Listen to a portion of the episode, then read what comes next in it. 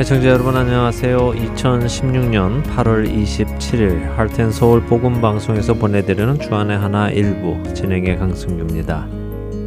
지난 한 주도 주님의 말씀 위에서 구원을 준비해 나가신 여러분들 되셨으리라 믿습니다. 미국 루이지애나주 동남부에 내린 기록적인 폭우로 인해 최소 13명이 숨지고 가옥만도 4만 채 이상 파손이 되었고요. 3만 명 이상의 이재민이 발생했다는 신문 기사를 읽었습니다. 특별히 저희 할텐서울 복음방송 애청자분들도 많이 살고 계시는 베톤 루지 지역에 피해가 많다는 소식을 듣게 되었네요. 신문을 보니 확인된 한인 피해 가구가 20가구가 넘는다고 보도하고 있습니다. 마음이 참 안타깝습니다. 들으시는 애청자 여러분들, 이재민들에게 하나님의 위로하심과 보호하심이 함께 하시도록 기도해 주시기를 부탁을 드립니다. 지금 당장 우리는 왜 이런 일이 생기는지 이해할 수 없기도 합니다만 신실하신 하나님께서는 그 어떤 일도 뜻 없이 하시지 않으시고 반드시 그분의 선하신 뜻을 이루실 것이라는 믿음이 우리 안에 있기에 하나님의 회복하심이 있을 것을 믿습니다. 주 안에서 모두 빨리 회복되시기를 주님의 이름으로 기도드립니다.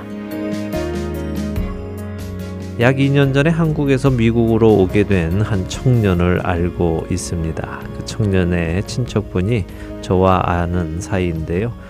그분이 그 청년이 오기 전부터 기도 부탁을 해 오셨습니다. 어, 이제 15살인 그 친구가 어려서부터 교회는 다녔지만 아직 예수님을 만나지 못했다며 미국에 오게 되면 예수님을 인격적으로 만날 수 있도록 기도를 해달라고 하셨지요. 그래서 저는 이 친구가 오기 전부터 마음에 품고 기도를 했었습니다. 미국에 온 이 청년을 처음 보았을 때는 쉽게 마음을 열지 않았었습니다. 하지만 조금씩 시간이 지나며 교제하는 가운데 마음을 열게 되었고요. 지난해 여름방학에는 특별히 시간을 내서 함께 성경 공부를 할 수 있을 만큼 이 청년이 마음을 열어주었습니다. 그 후로도 계속 교제하며 이 형제를 위해 기도해 왔었는데요. 그랬던 이 형제가 올 여름에 한 수련회에 참석했다가 드디어 예수님을 인격적으로 만나게 되었고 예수님을 자신의 개인의 구세주로 고백하게 되었습니다. 그 친구 자신도 참 기뻤지만요. 주위에서 함께 기도하던 동역자들도 참 기뻤습니다.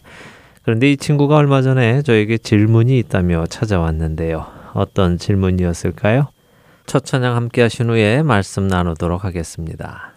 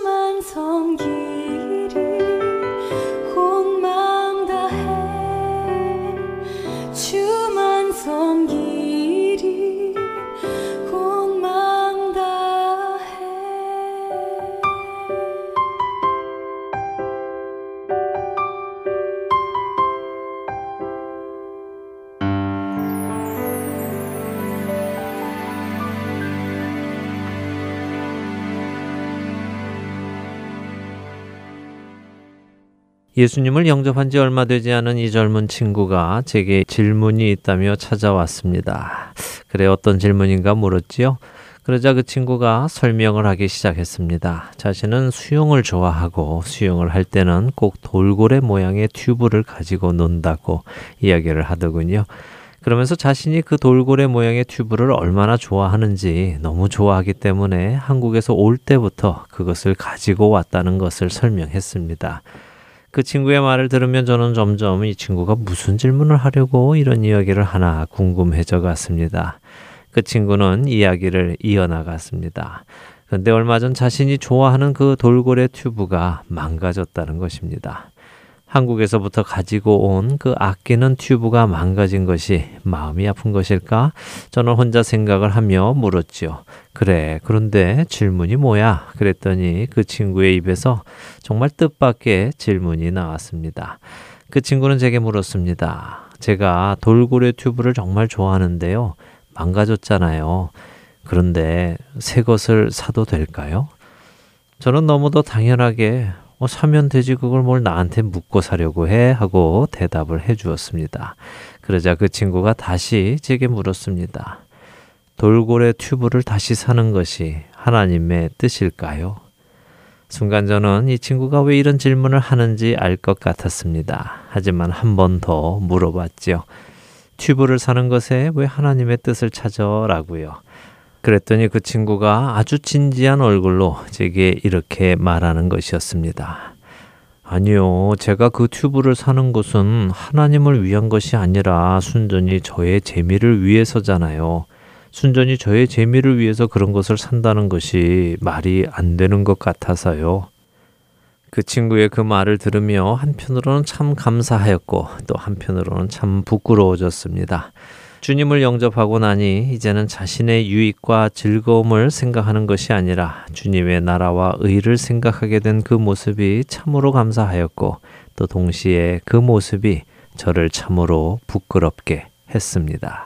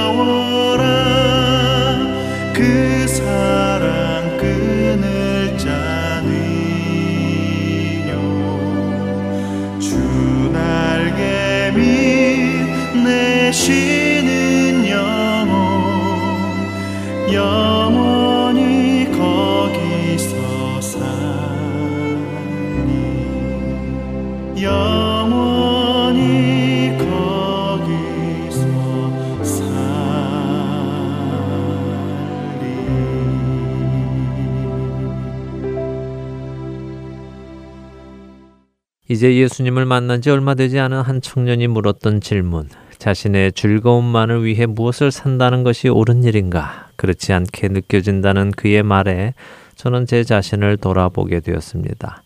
나는 어떤가? 나는 과연 나 자신의 즐거움보다 주님을 위한 일을 생각하며 살아가고 있는가? 내 즐거움을 위한 것이 주님과 관계가 없는 것이라면 그것을 단호하게 끊거나 포기할 수 있는가? 아니, 포기는 고사하고 그 청년처럼 그 문제를 가지고 고민이라도 하고 있는가 생각해 보게 되었습니다. 그리고 부끄럽게도 그렇다라고 당당히 대답하지를 못하겠더군요. 그러자 이 청년에게 일어난 변화가 저에게도 일어났으면 하는 부러움이 생겼습니다. 그렇습니다. 예수님을 구세주로 영접한다는 것은 나의 주인이 바뀐다는 뜻입니다. 그 말은 이제껏 내가 관심을 가졌던 것에서 시선을 돌려 이제는 주님의 것에 관심을 갖는다는 말이기도 합니다. 그러므로 너희가 그리스도와 함께 다시 살리심을 받았으면 위의 것을 찾으라. 거기는 그리스도께서 하나님 우편에 앉아 계시느니라. 위의 것을 생각하고 땅의 것을 생각하지 말라. 이는 너희가 죽었고 너희 생명이 그리스도와 함께 하나님 안에 감추어졌음이라. 골로새서 3장 1절에서 3절의 말씀입니다. 이 친구의 영혼 안에는 예수님을 구주로 믿어 그분과 함께 다시 살리심을 받은 자의 증거가 뚜렷하게 나타났습니다. 그 친구는 땅의 것을 생각하지 않고 하늘의 것을 생각하기 시작했고 자신의 유익과 재미보다 주님의 뜻과 주님이 기뻐하실 일이 무엇인지 생각하기 시작했습니다. 여러분과 저는 어떻습니까? 여러분과 제 안에도 이렇게 예수님을 구주로 믿었을 때 나타나는 뚜렷한 현상이 보여지고 있는지요. 이제는 주님의 뜻을 위해 나의 소욕을 죽이며 살아가고 계시는지요. 점검해 보시기 바랍니다.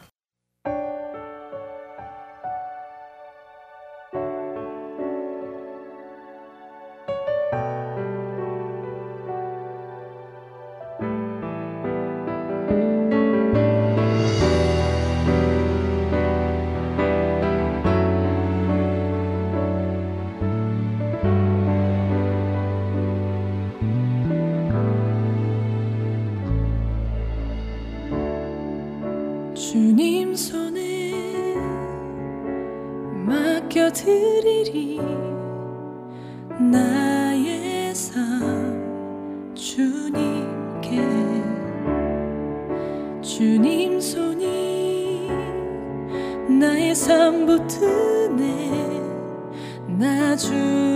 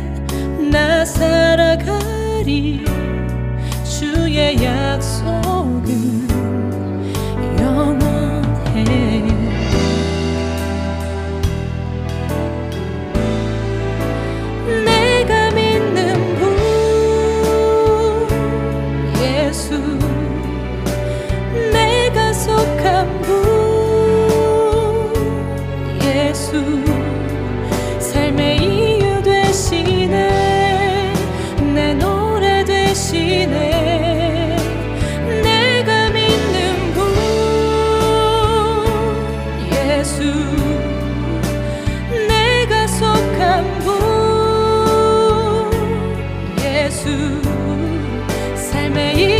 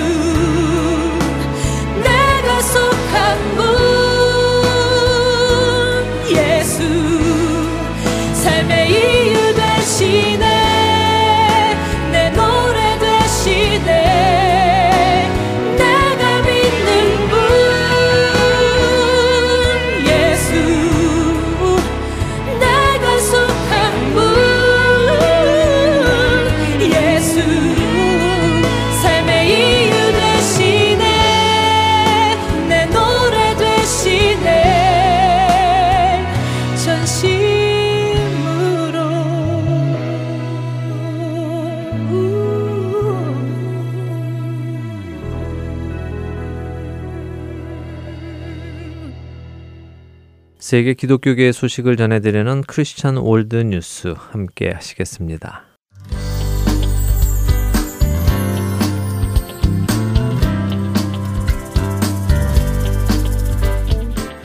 크리스천 월드뉴스입니다. 미국 뉴멕시코에 살고 있는 모니카 마레스와 갈레 피터스는 모자 지간으로 근친 상간 혐의로 체포되었음에도 불구하고 동성애자의 권리처럼 우리의 성관계 역시 정당하며 이를 위해 싸우겠다고 주장해 충격을 주고 있습니다. 이는 이른바 성적 자기 결정권을 주장한 것입니다. 미국 크리스천 포스트에 따르면 모니카는 그녀가 16살에 낳았던 첫 아들을 입양 보낸 후 최근 19년 만에 아들을 다시 만났으며 근친 상간의 혐의로 기소되었습니다. 만약 유죄 판결을 받을 경우 각각 징역 3년에 벌금 5천 달러를 내게 됩니다. 이에 대해서 친아들인 피터스는 성인 동성애자들이 법 위반에 대한 두려움이 없이 성관계를 맺는 것을 허용한다면 나와 어머니의 성관계 역시 허용해야 한다고 주장했습니다. 피터스는 영국 일간 데일리 메일과의 인터뷰를 통해서 우리 모두 법적으로 성관계를 동의할 수 있는 나이가 된 성인이며 동성애자들처럼 18세만 넘긴다면 법적인 문제가 없다고 봐야 한다. 나는 19살 성인이며 어머니 역시 성인이다. 나 스스로 결정을 내릴 수 있다. 한 번도 이것이 문제가 될 것이라고 생각하지 않았다고 말했습니다. 형사 고소장은 피터스는 그의 생물학적 어머니인 모니카와의 성관계 사실을 인정했다고 밝히고 있습니다. 마레스 역시 데일리 메일과의 인터뷰를 통해서 그는 내가 사랑하는 사람이며 나는 그를 잃고 싶지 않다면서 나의 아이들뿐 아니라 전 가족이 그를 사랑한다. 법원이나 감옥 그 어떤 것도 우리 사이를 갈라놓을 수는 없다고 말했습니다. 이어서 그녀는 나는 그와 함께 할 것이다. 내가 감옥에서 나온다면 크로비스 주를 떠나 우리 관계를 허용하는 주로 옮겨갈 것이라고 덧붙였습니다. 그러나 현재 미국 50개 주 모두 근친 상가는 법으로 금하고 있습니다.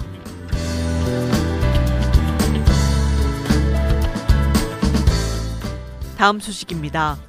힐러리 클린턴 민주당 대통령 후보가 지난달 28일 대통령 후보 수락 연설을 통해서 국가의 표어를 In God We Trust가 아닌 E Pluribus Unum이라고 잘못 언급한 가운데 이것이 무지인가 아니면 의도적인 것인가에 대한 논란이 미국의 복음주의자들 가운데서 일어나고 있습니다.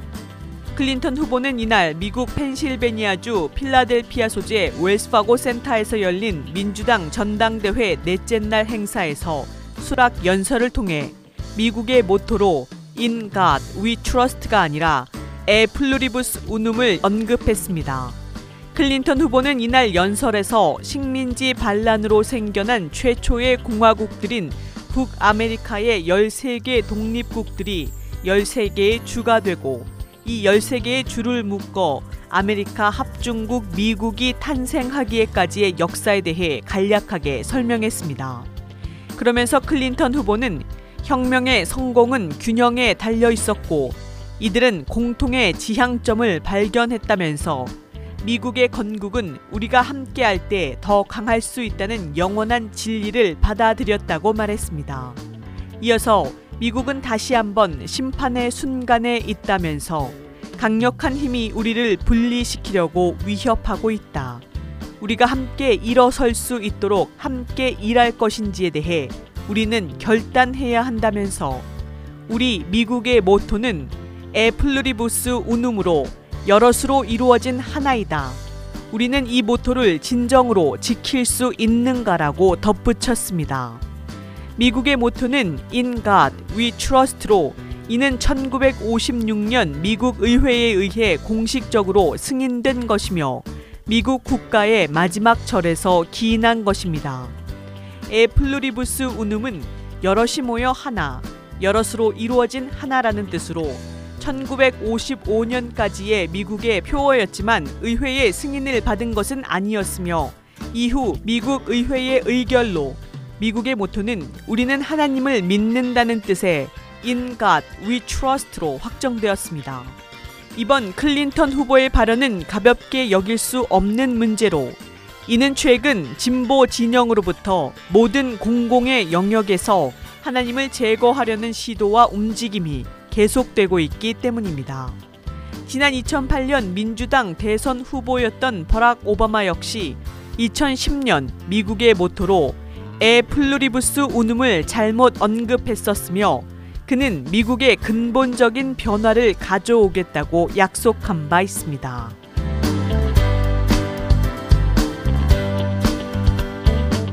마지막 소식입니다. 미 연방 교육부와 법무부가 공립학교 학생들이 자신의 성 정체성에 따라 화장실을 사용하도록 전국 학교에 지침을 내린 이후 이런 조치가 총무청에서도 실시됩니다. 총무청은 지난 목요일 연방 기관과 그 산하 단체는 화장실 및 관련 공간을 개인들의 성 정체성에 따라 사용할 수 있도록 해야 한다는 지침을 내렸습니다. 이 지침에 따르면 연방 정부 관련 시설이나 건물 내에서 트랜스젠더에게 개인용 화장실을 사용하게 강요하는 것이 금지됩니다. 이 지침은 성전환 수술이나 호르몬 투여를 하고 있는 즉 외관상의 변화를 겪은 트랜스젠더뿐 아니라 모든 트랜스젠더에게 적용됩니다. 따라서 생물학적인 남성이 스스로를 여성이라고 생각하고 인식하고 있다면 그는 외형이 남성일지라도 여성 화장실을 사용하도록 허가해 주어야 합니다. 총무청의 이번 지침은 Social Security 사무실과 법원 등 9,200여 시설에 적용됩니다. 이 시설 내에는 약 100만 명이 근무하고 있으며 직원은 물론 이 시설을 방문하는 모든 시민들에게도 동일하게 적용됩니다.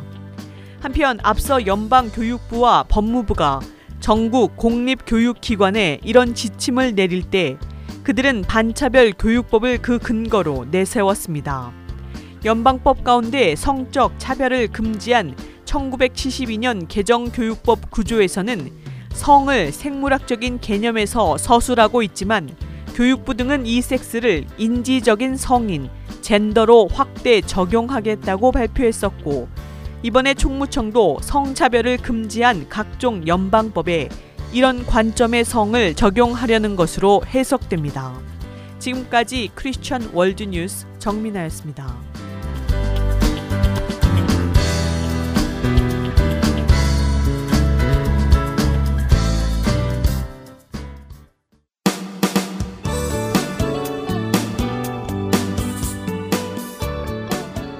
안녕하세요. 저는 오하이오주 신시내티에 살고 있는 번역 봉사자 이강국이라고 합니다. 성경 강해를 통해 영적 성장의 큰 도움을 받아 늘 감사하고 있습니다. 이번 9월 성경 강해를 소개해 드리려고 합니다. 세인루이스 한인 장로교회 전 담임 목사이신 서정곤 목사께서 역대상 하서부터 느헤미에서까지 강해를 해 주십니다. 9월 4주 동안 이스라엘의 역사를 함께 배워보기를 원합니다. 성경 강해는 주안에 하나 사부에서 만나실 수 있습니다. 감사합니다.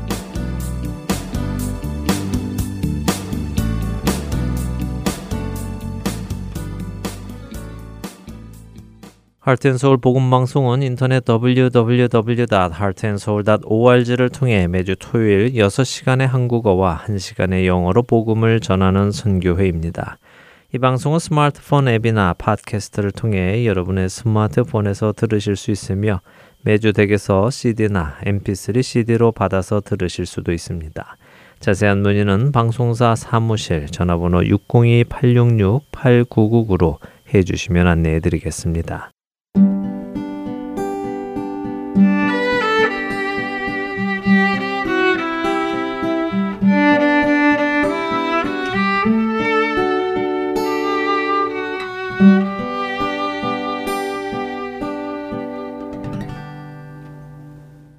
여러분들과 함께 복음의 개념을 정리해 나가는 프로그램 복음 그 기쁜 소식으로 이어드립니다.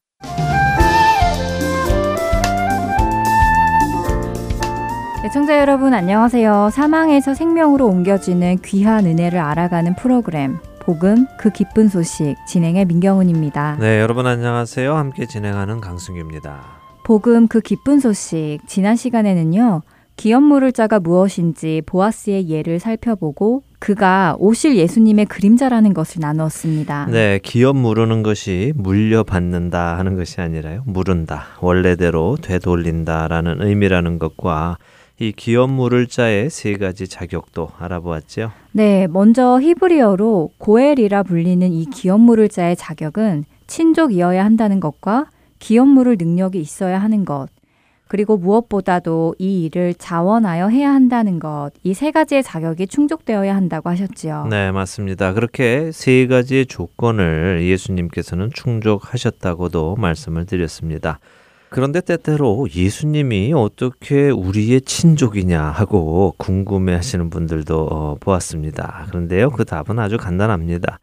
우리가 지금 미국에 살아서 많은 인종을 보게 되잖아요. 네, 그렇죠. 그래서 이 많은 인종들이 서로 간에 관계가 없을 것 같지만요. 이 모든 인종들의 조상을 찾아 찾아 올라가면 우리는 분명히 한 지점에 머무르게 될 것입니다. 먼저는 노아와 그 세 아들일 테고요.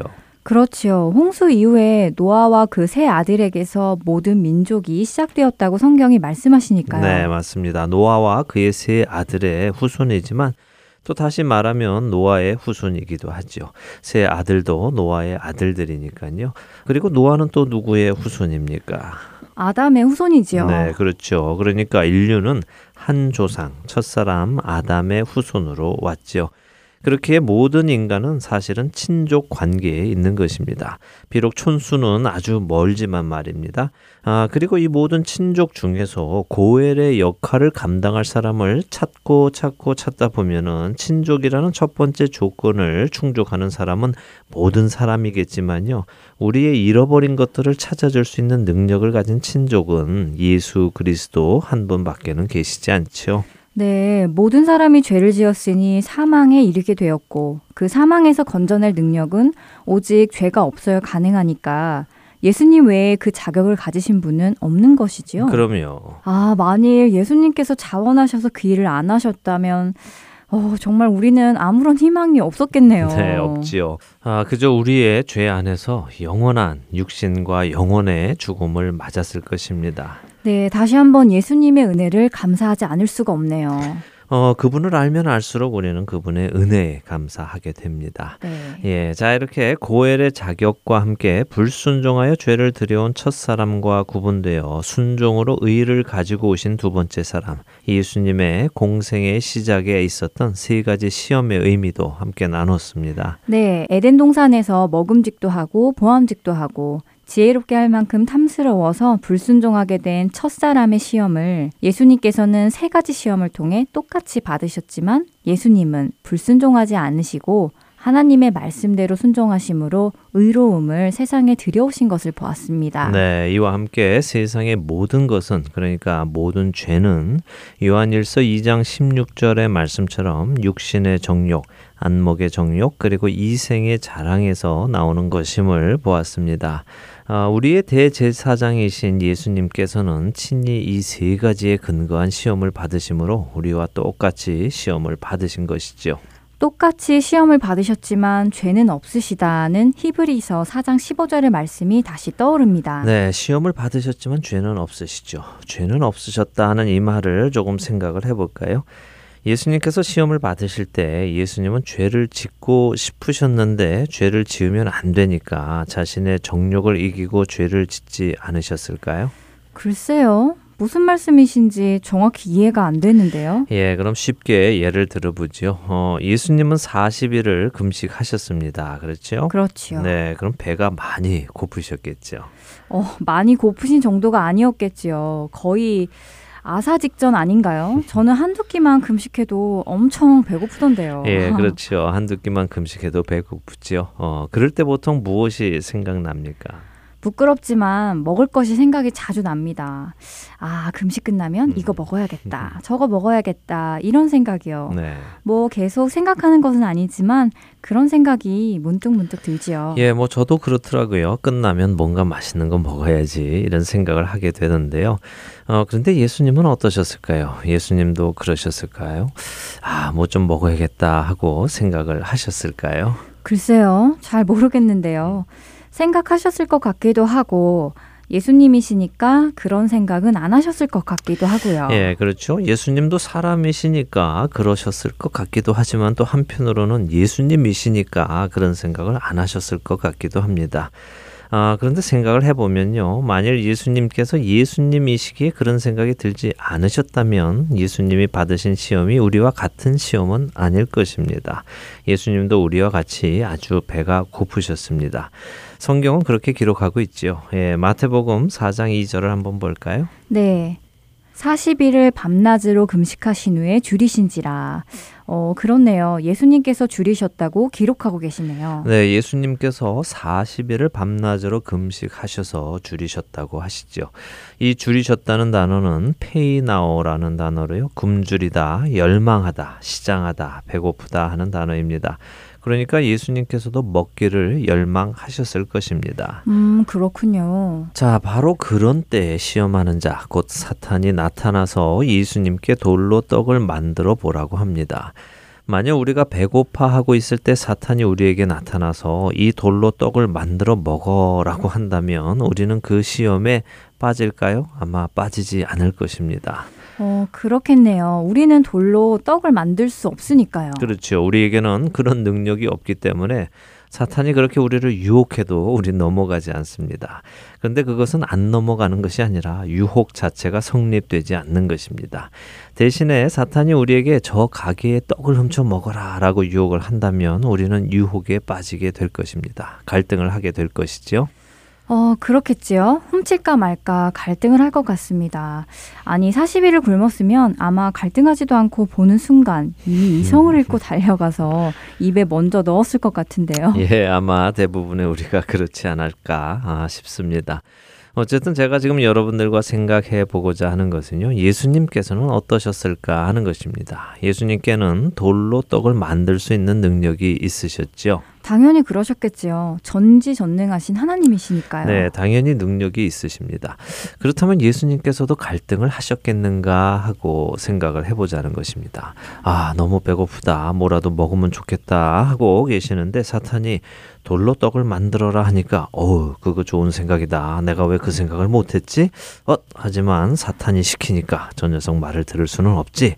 아 먹고 싶어 미치겠다. 그러나 그럴 수는 없어. 막 이렇게 갈등을 하셨을까요? 아니요. 전혀 그러지 않으셨을 것 같아요. 배는 고프셨지만 전혀 흔들림이 없으셨을 것 같아요. 예수님께서는 사탄의 그런 유혹에 바로 말씀하시잖아요. 기록되었으되 사람이 떡으로만 살 것이 아니요 하나님의 입으로부터 나오는 모든 말씀으로 살 것이라 라고 하시면서요. 네. 바로 제가 드리고 싶은 말씀이 그 말씀입니다. 예수님은 죄가 없으신 분이시죠? 그렇지만 그 이야기는 단순히 죄를 짓지 않으셨다는 말씀만은 아닙니다. 그분은 죄를 지으실 수 없는 분이십니다. 하나님과 하나님의 아들, 이분들은 결코 죄를 지을 수 없으신 분들이십니다. 그것은 죄를 지을 수 있는데 안 짓는 것과는 분명히 다릅니다. 첫사람 아담은 죄를 지을 수도 있고 죄를 짓지 않을 수도 있었습니다. 그의 상태는 그럴 수 있었죠. 그랬지요. 아직 죄라는 것이 들어오지 않았었으니까요. 네. 죄를 지을 자유도 있었고 짓지 않을 자유도 있었습니다. 그렇습니다. 그러나 첫사람 아담의 후손들은 죄를 짓지 않을 자유가 없어졌습니다. 영이 이미 죽은 상태로 죄의 노예로 태어났기 때문에 아담의 후손인 모든 사람들은 죄를 안 지을 자유가 없었습니다. 그러니까 흔히 이야기하는 죄를 지어서 죄인이 아니라 죄인이라서 죄를 짓는다라는 이야기군요. 네, 그렇죠. 그래서 이렇게 죄를 지을 수밖에 없도록 마이너스가 된 인간을 위해 오신 예수님은 죄를 지으실 수 없으신 분이셨습니다. 아, 이분이 죄 없이 죽으심으로 우리 그리스도인들에게 다시 죄를 짓지 않을 수 있는 자유를 회복해 주셨지요. 아, 그렇게 플러스를 시켜주신 것이군요. 그런데요, 한 가지 의문이 생깁니다. 네, 어떤 의문인가요? 예수님은 죄를 지으실 수 없는 분이라고 하셨잖아요. 네, 그랬죠. 그렇다면 예수님이 시험을 받으신 것, 그러니까 유혹을 받으신 것이 아무 의미가 없는 것이 아닐까요? 아무리 유혹해도 죄를 짓지 않으실 분이시니까요. 예, 참 재밌는 질문이네요. 어, 그런데 사실 민경은 아나운서가 해주신 그 질문이요. 민경은 아나운서만의 질문은 아닙니다. 사실 그 질문과 그 질문에 대한 답을 가지고 교단의 해석이 다르기도 하지요. 그래서 어느 해석이 옳다, 틀리다라고 말씀을 드릴 수는 없고요. 저는 이 정도로 이해하시면 될 것이라고 생각하는데요. 죄를 지으실 수 없는 분이라고 해서 시험이 없는 것은 아니다 하는 것입니다. 우리가 지난주에 나눈 대로 히브리서 4장 15절의 말씀처럼 예수님은 모든 일에 우리와 똑같이 시험을 받으셨다는 것입니다. 그러나 그분은 죄의 유혹은 받으셨지만 죄를 짓고 싶은 유혹은 받지 않으셨다는 것이죠. 죄를 지으실 수 없는 분이라는 것은 죄를 짓고 싶은데 죄를 지을 수 없다는 말이 아니고요.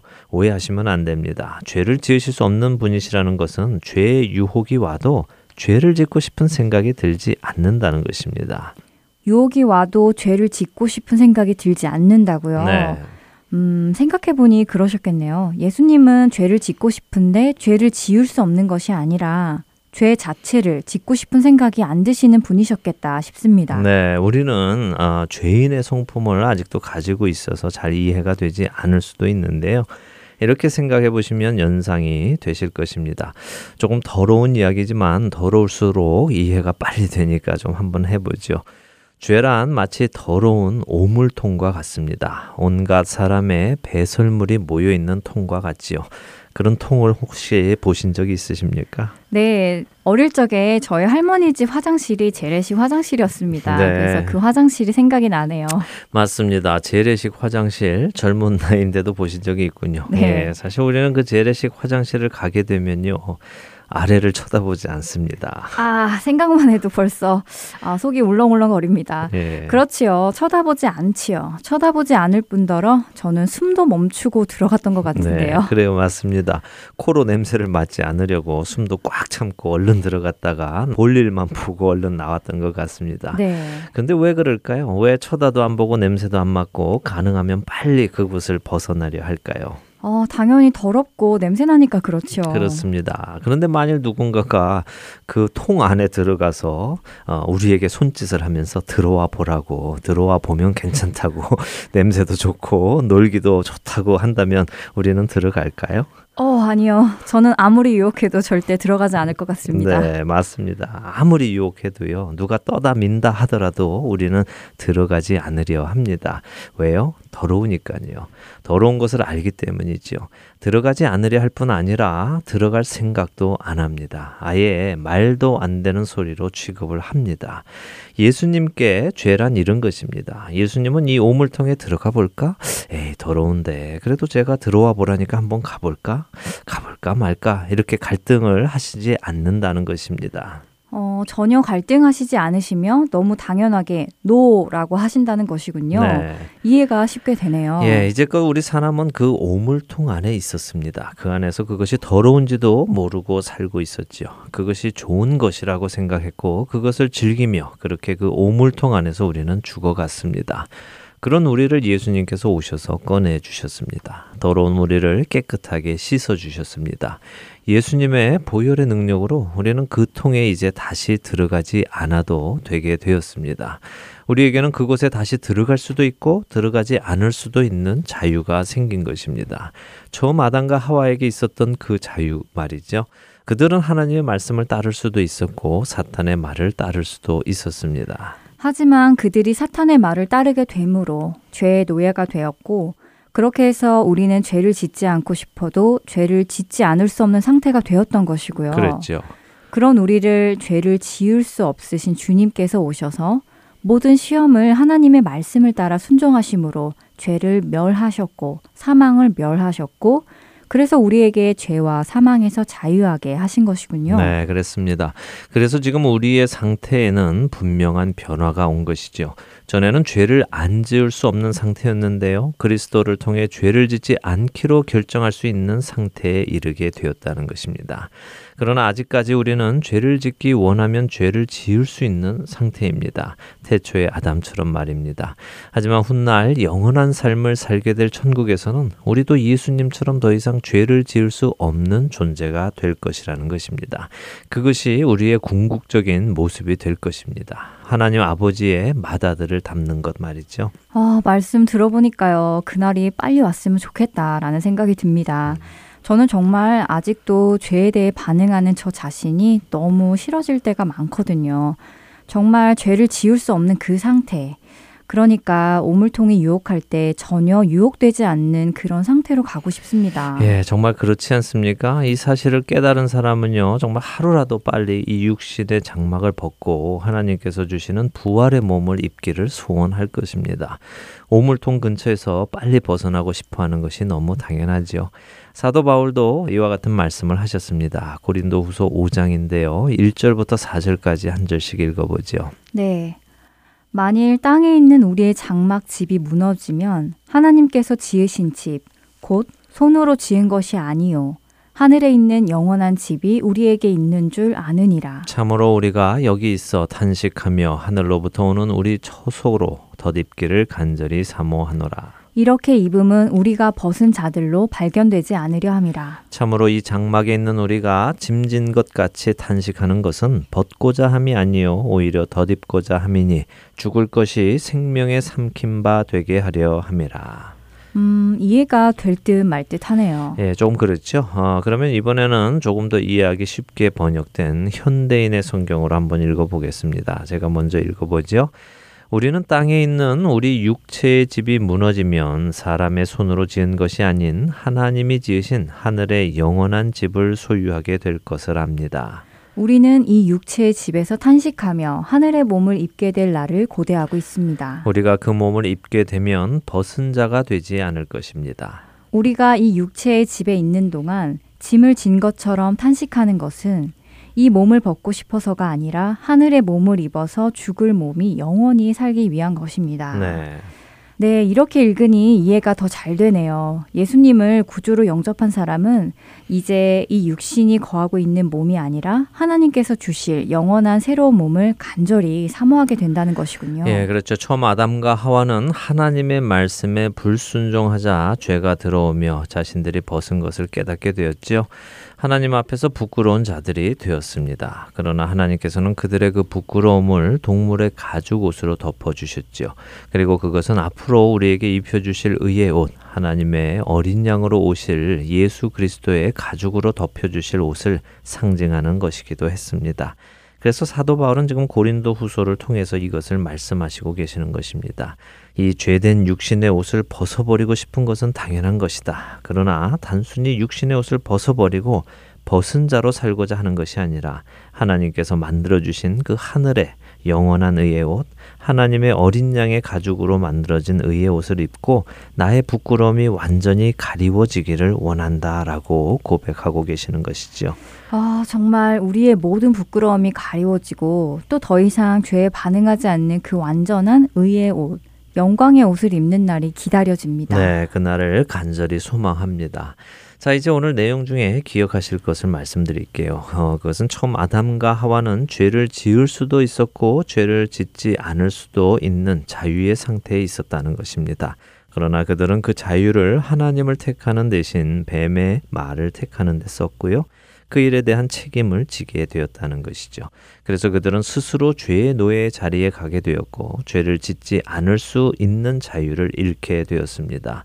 그러므로 첫사람 아담의 후예로 오는 모든 자들은 죄를 지을 수밖에 없는 죄의 노예로 태어나서 살다가 죄의 노예로 죽어갔습니다. 그러나 죄를 짓지 않으실 뿐 아니라 죄를 모르시는 그분, 죄를 지을 수 없는 완전한 의, 어둠이라고는 전혀 없으신 참 빛이신 예수 그리스도께서 오심으로 죄의 노예였던 우리가 자유하게 되었고 이제 다시 우리는 죄를 지을 수도 있고 짓지 않을 수도 있는 자유의 위치에 놓이게 되었다는 것입니다. 어, 그 말씀을 들어보니요. 이제 우리가 죄를 짓는 이유는 죄를 안 지을 수 없어서 짓는 것이 아니라 죄를 짓기로 결정해서 짓는 것이라고 말할 수 있겠네요. 예, 그렇죠. 로마서 6장 6절과 7절은 이렇게 말씀하십니다. 우리가 알거니와 우리의 옛 사람이 예수와 함께 십자가에 못 박힌 것은 죄의 몸이 죽어 다시는 우리가 죄에게 종 노릇하지 아니하려 함이니 이는 죽은 자가 죄에서 벗어나 의롭다 하심을 얻었음이라 하시죠.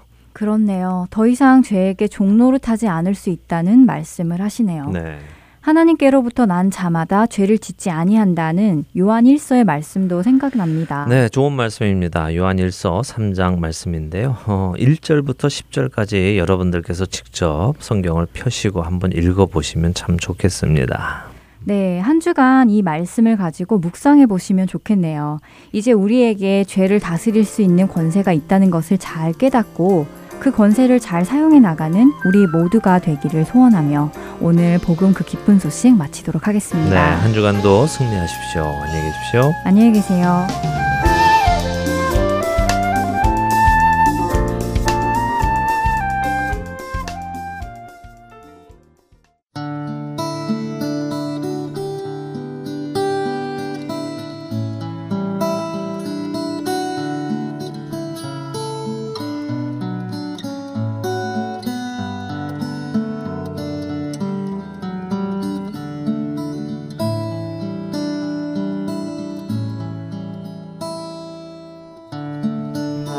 너를 위해 몸 버려도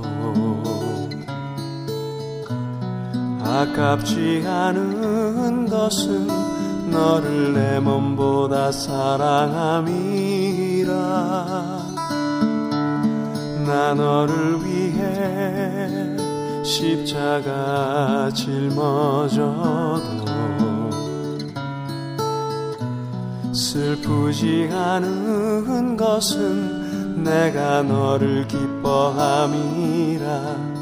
나 너를 위해 일찍 죽임을 당했어도 억울하지 않은 것은 너를 살리고자 내가 죽었음이 라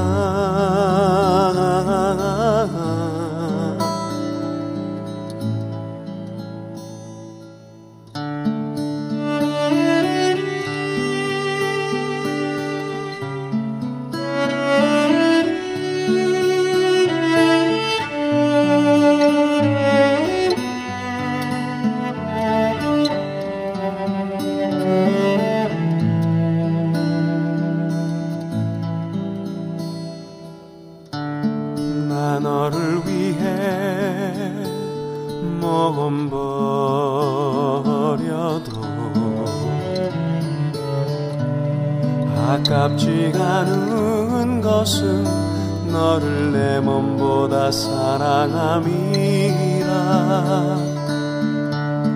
나 너를 위해 십자가 짊어져도 슬프지 않은 것은 내가 너를 기뻐함이라. 나 너를 위해 일찍 죽임을 당했어도 억울하지 않은 것은 너를 살리고자 내가 죽었음이라 나.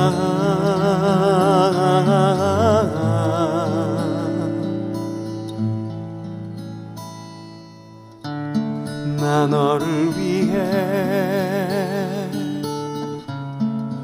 부활하여 영광을 보이노라 난 너를 위해. 세상에 다시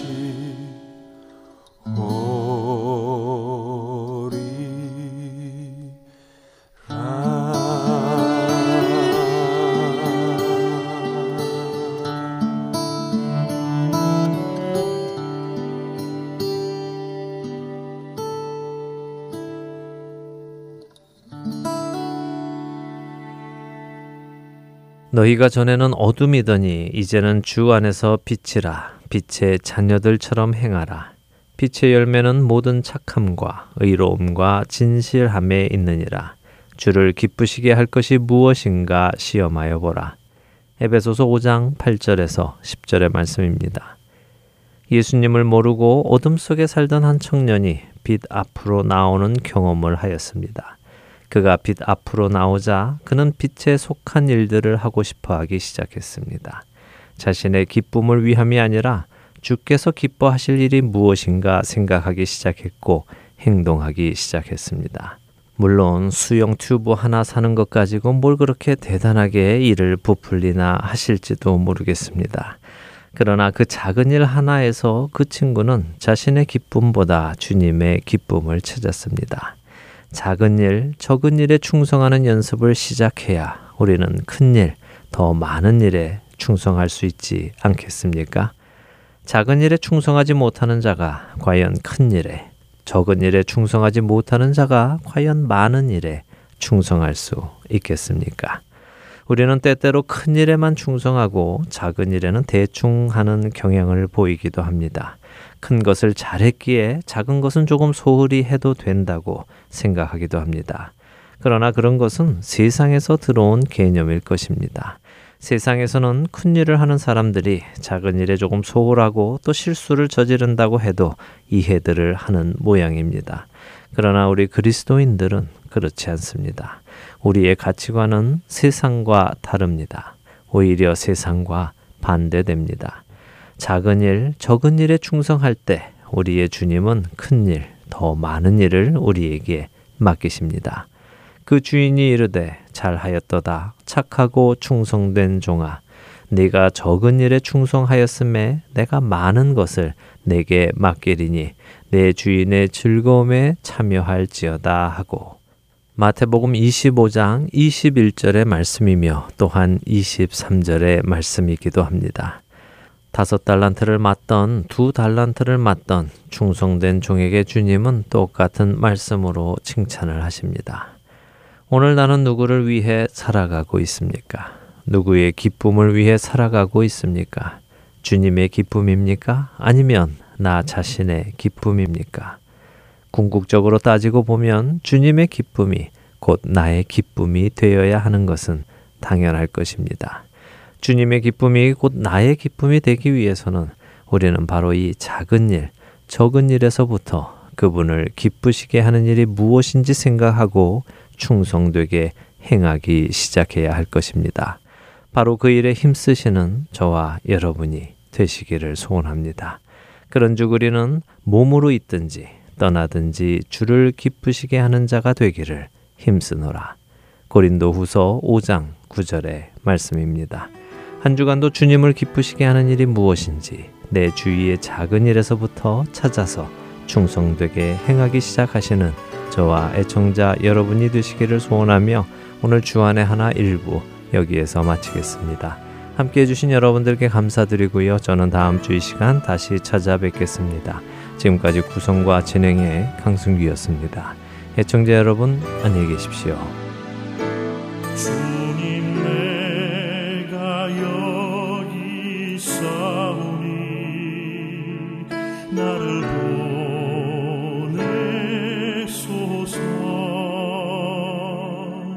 나의 맘